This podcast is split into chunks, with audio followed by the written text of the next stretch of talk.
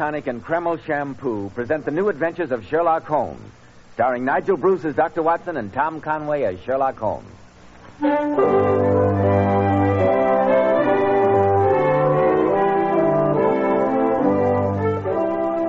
Well, once again, it's time to keep that weekly date with our old friend and genial host, Dr. Watson. I'm sure he's expecting us, so let's join him, shall we?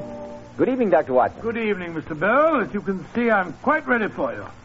Crackling fire in the grate, some port in the decanter over there, and although I smoke a pipe myself, I think you'll find those cigars rather special. All the fixings for a session of storytelling, eh, Dr. Watson? Well, which particular Sherlock Holmes adventure have you selected for tonight? A story that I call The Strange Case of the Persecuted Millionaire. Hmm, sounds promising.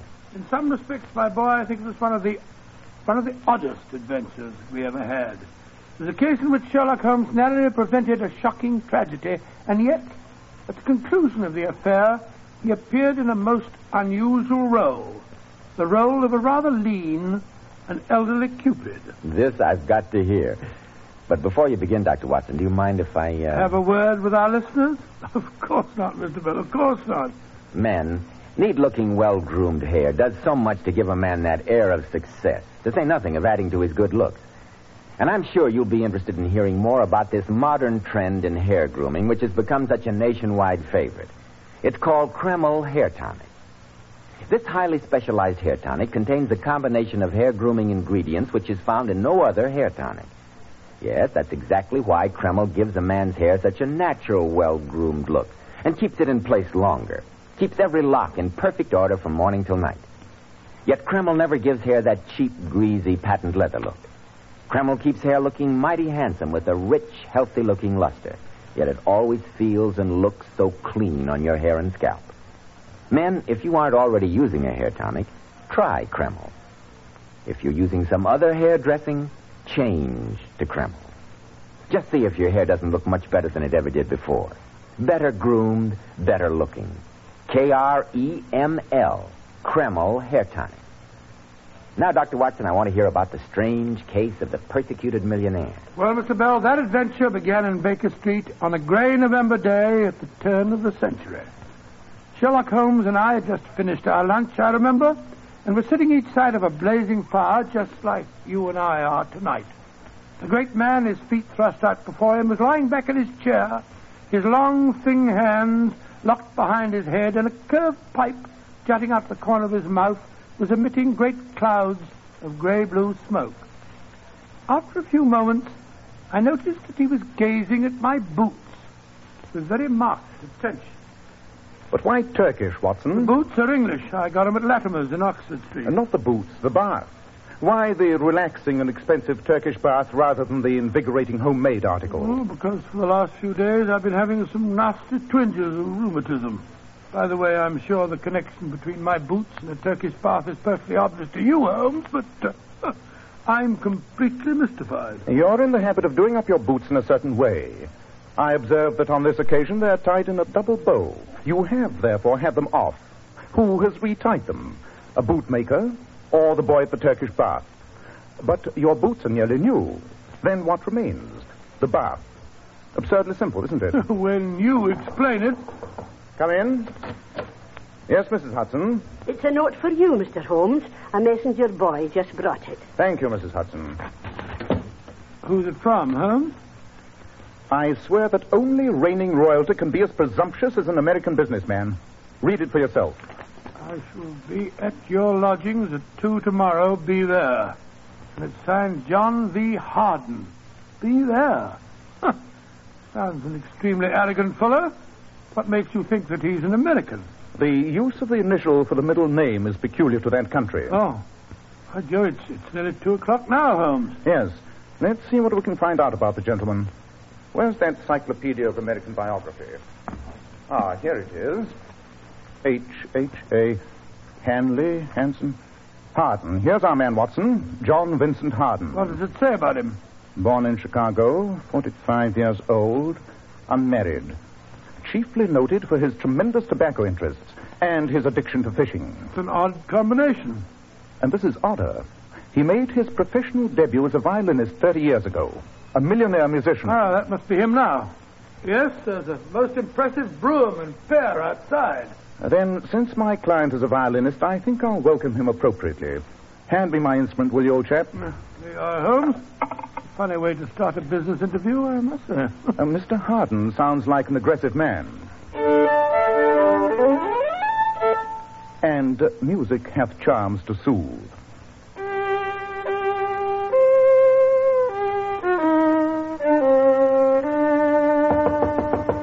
Come in. Mr. Harden to see you, sir. Thank you, Mrs. Hudson. Come in, Mr. Harden. I'm Sherlock Holmes, and this is my friend and colleague, Dr. Watson. How do you do, sir? How do you do? If we're to do business, Mr. Holmes, for heaven's sake, put that violin away. I heard you scraping away as I came up the stairs. so you you don't care for my friend's playing, sir? I don't care for anyone's playing. I loathe the fiddle. Curious. I was under the impression. Listen, that- Mr. Holmes, I haven't come here to discuss your musical impressions. I've come here to talk about my personal safety and my sanity. Then pray talk about it, Mr. Harden. I'm being persecuted. Somebody's trying to drive me crazy. Oh, really? Just what form does this persecution take, Mr. Harden? Yeah, it began about a month ago. My horse ran away in Rotten Row and threw me. Maybe it was an accident, maybe not. I've heard of burrs under saddles. And then, last night, Something else happened? someone destroyed Methuselah. Methuselah? An old retainer of yours, Mr. Harden? Or a pet? No. Methuselah was the finest, largest, oldest tarpon ever caught. A stuffed fish? You asked Sherlock Holmes? Quiet, Well, Watson. well, well, I'm sure that a great deal more lies behind this. Please continue, Mr. Harden. Everything was going fine, Mr. Holmes, until these persecutions started. Early this year, I bought a fine old house in Cavendish Place. I'm engaged to be married to Alicia Edwards, uh, the Honorable Alicia Edwards. She's Lord Brentwood's daughter. My life was perfect until I began to get these notes. What sort of notes, Mr. Harden? Uh, they kept turning up in odd places. My coat pockets, under my pillows at night. I found them on the upholstery of my carriage, You brought these notes with you? of course. Hmm. All in the same handwriting, and all the messages seem to have the same theme. Well, what do they say, Holmes? The first one says, You thought he had no one to avenge him, didn't you? And this one says, You murdered him, you will pay for it. And this is curious. It will have blood. They say blood will have blood. That quotation is from Macbeth. Oh, then that means the note was written by an Englishman. Not necessarily, Watson. It's possible that they've heard of Shakespeare in America, you know. Oh, yes, I suppose they might have. Mr. Harden, all these messages threaten your death. Can you think of anyone who might wish to kill you? No, I can't. I've never hurt anyone, much less killed a person. The notes don't make any sense. Do you recognize the handwriting? I've never seen it before in my life. You mentioned that your prize tarpon was mutilated. What members of your household might have had the opportunity of performing that uh, act of vandalism? Mm, three people. My secretary, Margaret Bates, Stephen, my brother, and my fiancée. They were all at the house last night. There seems to be a clear pattern to this case, Mr. Harden. I suggest that you return to your home and obtain for me samples of the handwriting of the three people you've mentioned. When I've examined those, I shall be in a better position to advise you in this matter.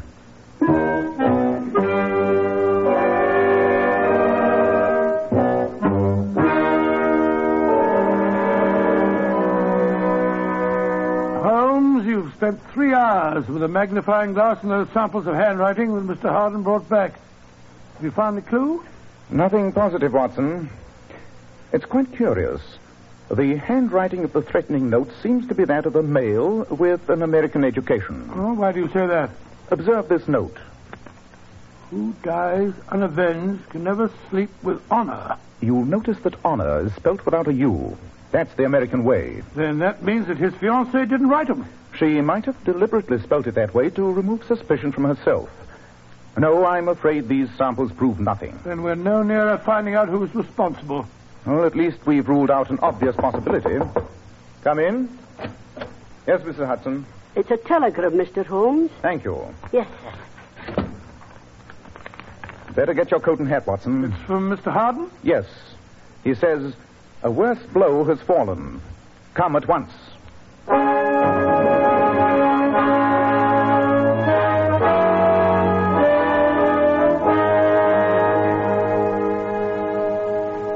Margaret Bates, Mr. Harden's secretary. How do you do? How do you do? What happened, Miss Bates? We left as soon as we received his wire. I don't know what happened, Mr. Holmes, but I'm terribly worried.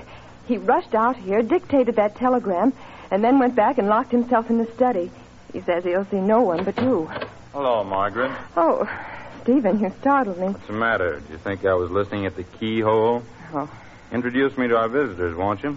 This is Stephen, Mr. Harden's brother, Mr. Sherlock Holmes, and Dr. Watson. How do you do? Uh, Sherlock Holmes and his friend, huh? I've heard about you.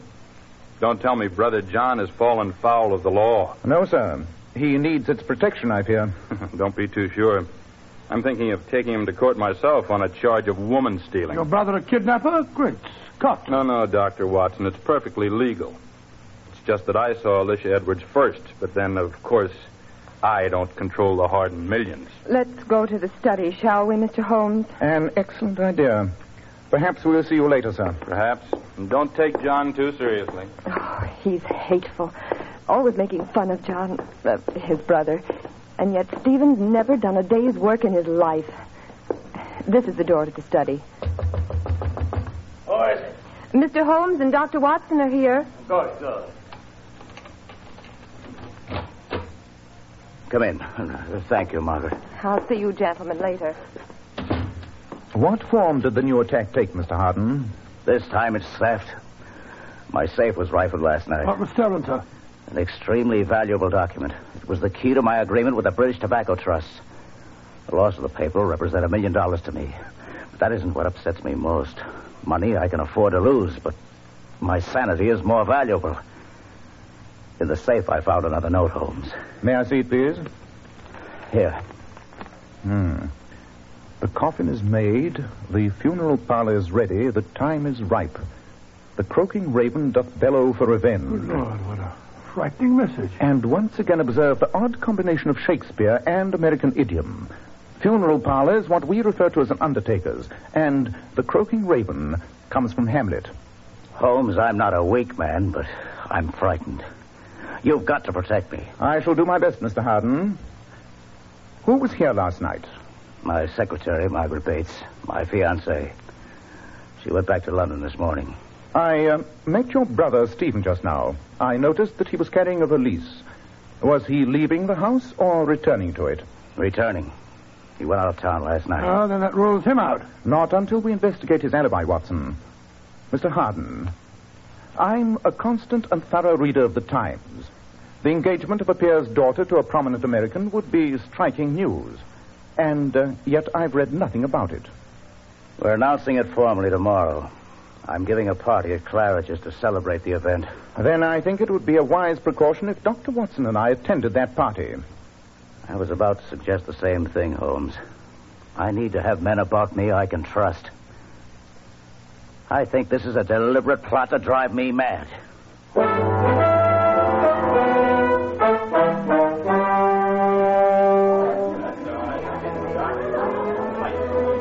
Holmes, Dr. Watson, I want you to meet my fiancée, Miss Alicia Edwards. Alicia, my dear, Yes, John.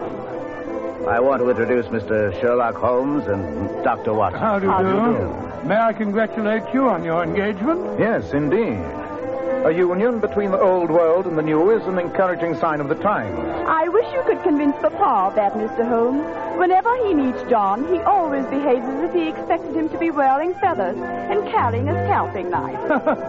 Feathers and a knife. That's very funny. I don't find it so. Oh, I'm sorry, sir. Excuse me.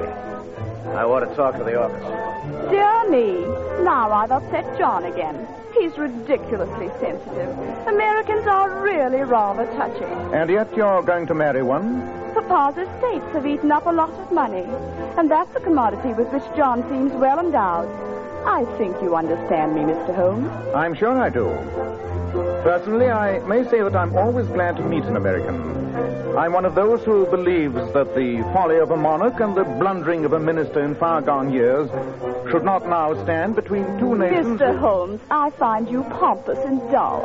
Goodbye. On my soul, what an unpleasant, heartless young woman. She's obviously marrying Harden for his money. Obviously. Though I don't think she has an aversion to uh, all Americans. Oh? Why do you say that? She has been dancing with Mr. Harden's brother Stephen most of the evening. At this moment, he joined her at the door, and uh, they're leaving together. Wait, Scott, you think that the... I don't understand with it. Hello. It's What's happening up there on the orchestra John? Harden, he's arguing with one of the violinists. A musician. I won't take any more of it. Look, look. He snatched the instrument out of his hand. Come on, get out of here. You're not fit to fiddle at an Irish wake. Out with you. The rest of you, go on, play.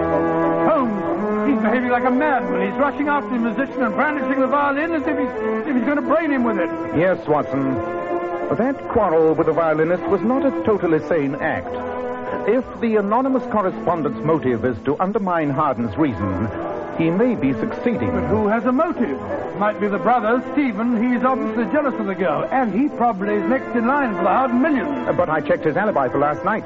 He was out of town. Stop the music. Stop playing. What the devil's wrong now? Holmes. Holmes, where are you? Here I am, Mr. Harden. Well, come with me at once. What's wrong, sir? It's Alicia. I found her in the corridor. She's been strangled.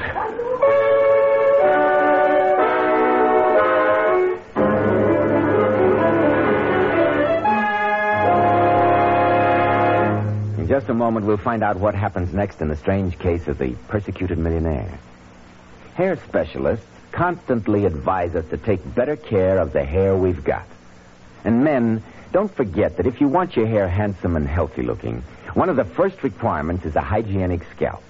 So why settle for just any hairdressing when you can enjoy the extra advantages of this highly specialized Kreml hair tonic? Kreml contains a unique combination of hair grooming ingredients which is found in no other hair preparation. It keeps hair attractively groomed at all times, looking so neat and orderly. But Kreml does lots more than keep hair looking handsome. A Kreml massage stimulates circulation right in the surface of your scalp and leaves your scalp feeling so alive and invigorated, as fresh as a daisy. At the same time, Kreml removes dandruff flakes. It's excellent to lubricate a dry scalp. And if your hair is so dry that it breaks and falls when you comb it, Kreml actually helps condition the hair in that it makes it feel softer, more pliable.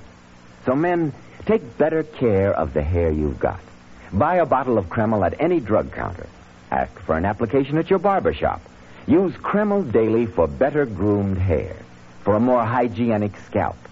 K R E M L. Kreml Hair Tonic.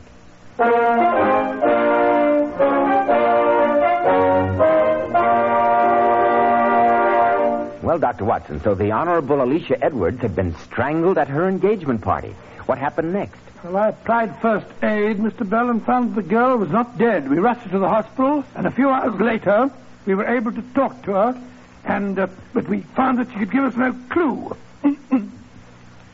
when we left the room, Harden was waiting for us in the corridor. How is she? Is she going to be all right? Oh, don't worry, Mr. Harden. She'll be all right, but she's she had a very narrow escape. But why attack her? Why not me? The pattern becomes increasingly clear, Mr. Harden. Your enemy has struck uh, at your fishing, your business, now at your fiancée. So every blow is at your wealth and position. And my sanity. Mr. Holmes, you've got to find out who's behind all this. On the occasion of the mutilation of the fish, three people had the opportunity. Your brother Stephen is clear on the second attack, and on this last one, I think we may reasonably assume that your fiancée did not strangle herself. Yes, I'll wager my medical reputation on that fact. And that means that only one person who was present on all three occasions was. No, you, you can't mean. Your secretary, Miss Bates? Where is she? in the waiting room. Splendid. Then Dr. Watson and I will take her back to Baker Street. I have an idea that she can be of invaluable help to us.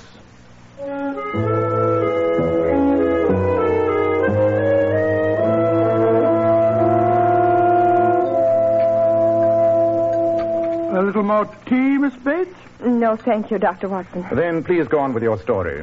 As I was saying, Mr. Holmes, I've known John, Mr. Harden, all my life. My father was the Harden coachman. And as I grew up, I thought John Vincent Harden was the most wonderful man in the world. Well, I imagine that he was quite different then, my dear. Very different. He was young and romantic, and he loved music. He took violin lessons, and it turned out that he was a prodigy. I understand that he made his professional debut at the age of 13. Yes, Mr. Holmes. I was only a little girl then. But he used to tell me that he wasn't John Vincent Harden, the heir to the tobacco millions. He was Giovanni Vincenti, the great violinist. Giovanni Vincenti? Odd. Uh, pray continue, Miss Bates.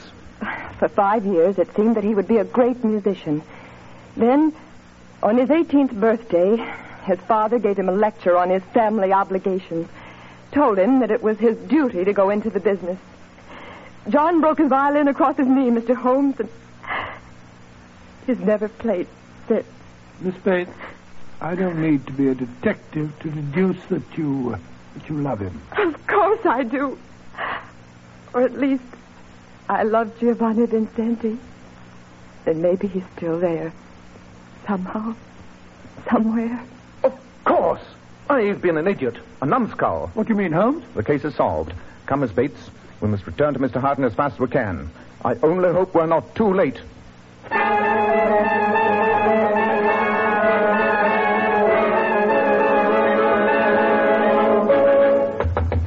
But why doesn't he answer? The servant said he locked himself in the study again. The door's locked. I don't like the look of this. Come on, Watson. We'll break it in. Once more. Oh! Look! He's lying crumpled over his desk. There's a revolver beside him, Holmes. Miss Bates, please leave us. My friend's a doctor. He'll take care of him. He's only wounded. Yes, it's just grazed his scalp. Oh, thank heavens. I'll be waiting outside. Uh, obviously, this was attempted suicide. They finally succeeded in driving him mad. Did they? Read this note lying here. It's in the same handwriting as the other messages. I might try to fool another detective, but not you, Mr. Sherlock Holmes. I admit I shot John Vincent Harden. I'm sure you'll have no difficulty discovering how I escaped from a locked room. Good Lord. You'll observe that the note was written and blotted on this desk. Watson, I'll see to getting Mr. Harden to bed and summoning his own doctor. I want you to return to Baker To Street. Baker Street? Why? Though the case is solved, I have some heavy thinking to do, and I must do it here. So be a good fellow and go back to our lodgings and get me two ounces of shag tobacco and uh, my violin.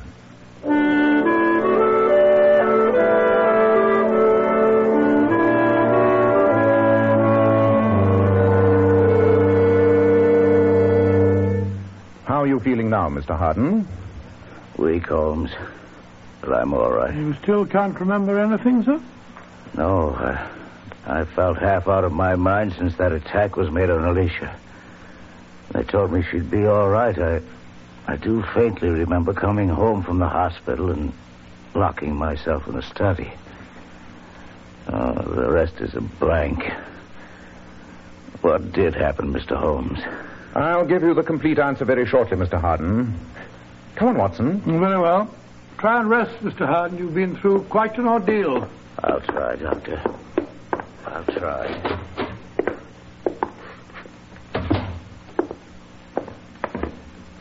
Holmes, you left your violin in Harden's room. Did you mean to? I meant to.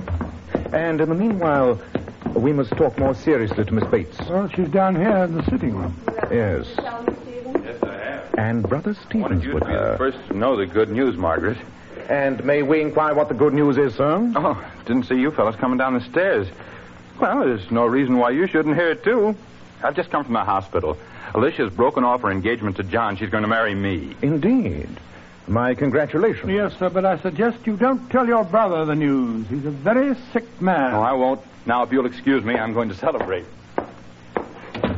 From the sparkle in your eye, Miss Bates, I can see that you're just as excited as Stevens is. Of course I am. But tell me, Mr. Holmes, have you found out who attacked John? Yes, Miss Bates. At last I know the name of Mr. John Vincent Harden's enemy. On the incident of the mutilated fish, you or Stephen or Alicia might have been guilty. On the stolen document, you or Alicia. And on the attack on that lady, you or Stephen. Which seemed to leave only you. But I was having tea with both of you in Baker Street when John was shot. Precisely. As perfect an alibi as I've ever known. Then no one person was responsible. There must have been accomplices. No, Watson. Oh, sir. Remember another fact. The note, supposedly written after the attempted murder, was blotted at the very desk which the wounded man was slumped over. Isn't it clear? Frankly, no. The persecutor and the would-be murderer of John Vincent Harden is Giovanni Vincenti. But they're one and the same man. Miss Bates told us so. They were the same man. But Harden forced the dominant part of his character into annihilation. When he destroyed his violin, he thought he had destroyed Giovanni Vincenti. But his alter ego was still dormant. Yes. And after the shock of the writing accident in Rotten Row, Giovanni Vincenti emerged, hunting for revenge. You mean that poor John really has a dual personality, Mr. Holmes? Yes, my dear. No one person seemed to have the opportunity of committing all the attacks. But we left one person off our list. John Vincent Harden But himself. why, Holmes? For heaven's sake, why? Giovanni Vincenti struck at the fish, the document, and at the fiancée. All symbols of what Harden had gained for himself. Finally, he attacked Harden's life. But, Mr. Holmes, what will happen now? He's out of his mind. They, they won't send him to an asylum, will they? I think not, Miss Bates. There's a possibility that this second shock, this uh, self-inflicted wound on the skull, may cure him. Uh, don't you agree, Watson? Yes, I do. It's perfectly possible there'll be a complete reintegration of personality. Listen. It's John. And he hasn't touched a violin for ages. So that's why you left your violin in his room, Holmes. Exactly. Now, Giovanni Vincenti and John Vincent Harden are again one man, one whole and sound man. I trust he may create a new life for himself. And I'm convinced that he has here the woman who will help him.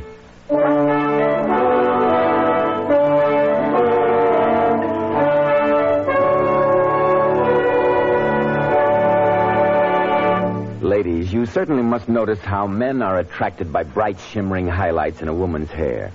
Then why not follow this beauty tip from the famous million dollar Powers models? Girls noted for their glossy, bright hair. Powers models wash their hair with Kreml shampoo. This amazingly beautifying Kreml shampoo has been especially developed so that it actually glamour bathes each tiny strand of hair and uncovers all its natural radiant luster. Yes, and Kreml shampoo never dries the hair. In fact, it has a beneficial oil base which helps keep the hair from becoming dry or brittle. Its luxurious active foam thoroughly cleanses the hair and scalp and removes all loose dandruff as well as the dirt. So, ladies, buy a bottle of Kreml shampoo at any drug counter. See how easy it is to glamour bathe your hair to a vision of tantalizing loveliness, hair shimmering with natural, brilliant luster. K R E M L, Kreml shampoo. Now, Dr. Watson, what about next week? Well, now, let me see. Next week, I'll tell you about one of the most exciting adventures that Holmes and I ever had. I call it The Adventure of the Haunted Bagpipe. Haunted Bagpipe, huh? Where did you hear them? In Edinburgh, Mr. Bell. In the same room with three naked corpses.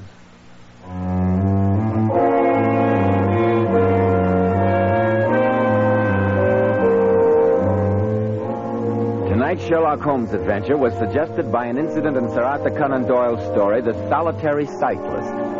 The Sherlock Holmes series is produced by Tom McKnight with original music composed and conducted by Alex Steinert. Nigel Bruce appeared by permission of California Pictures. Tom Conway through the courtesy of Eagle Lion Pictures.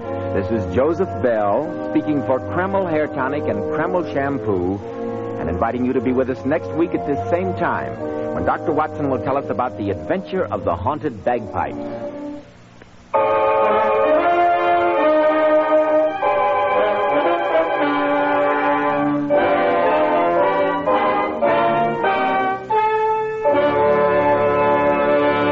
This is Boy Scout Week.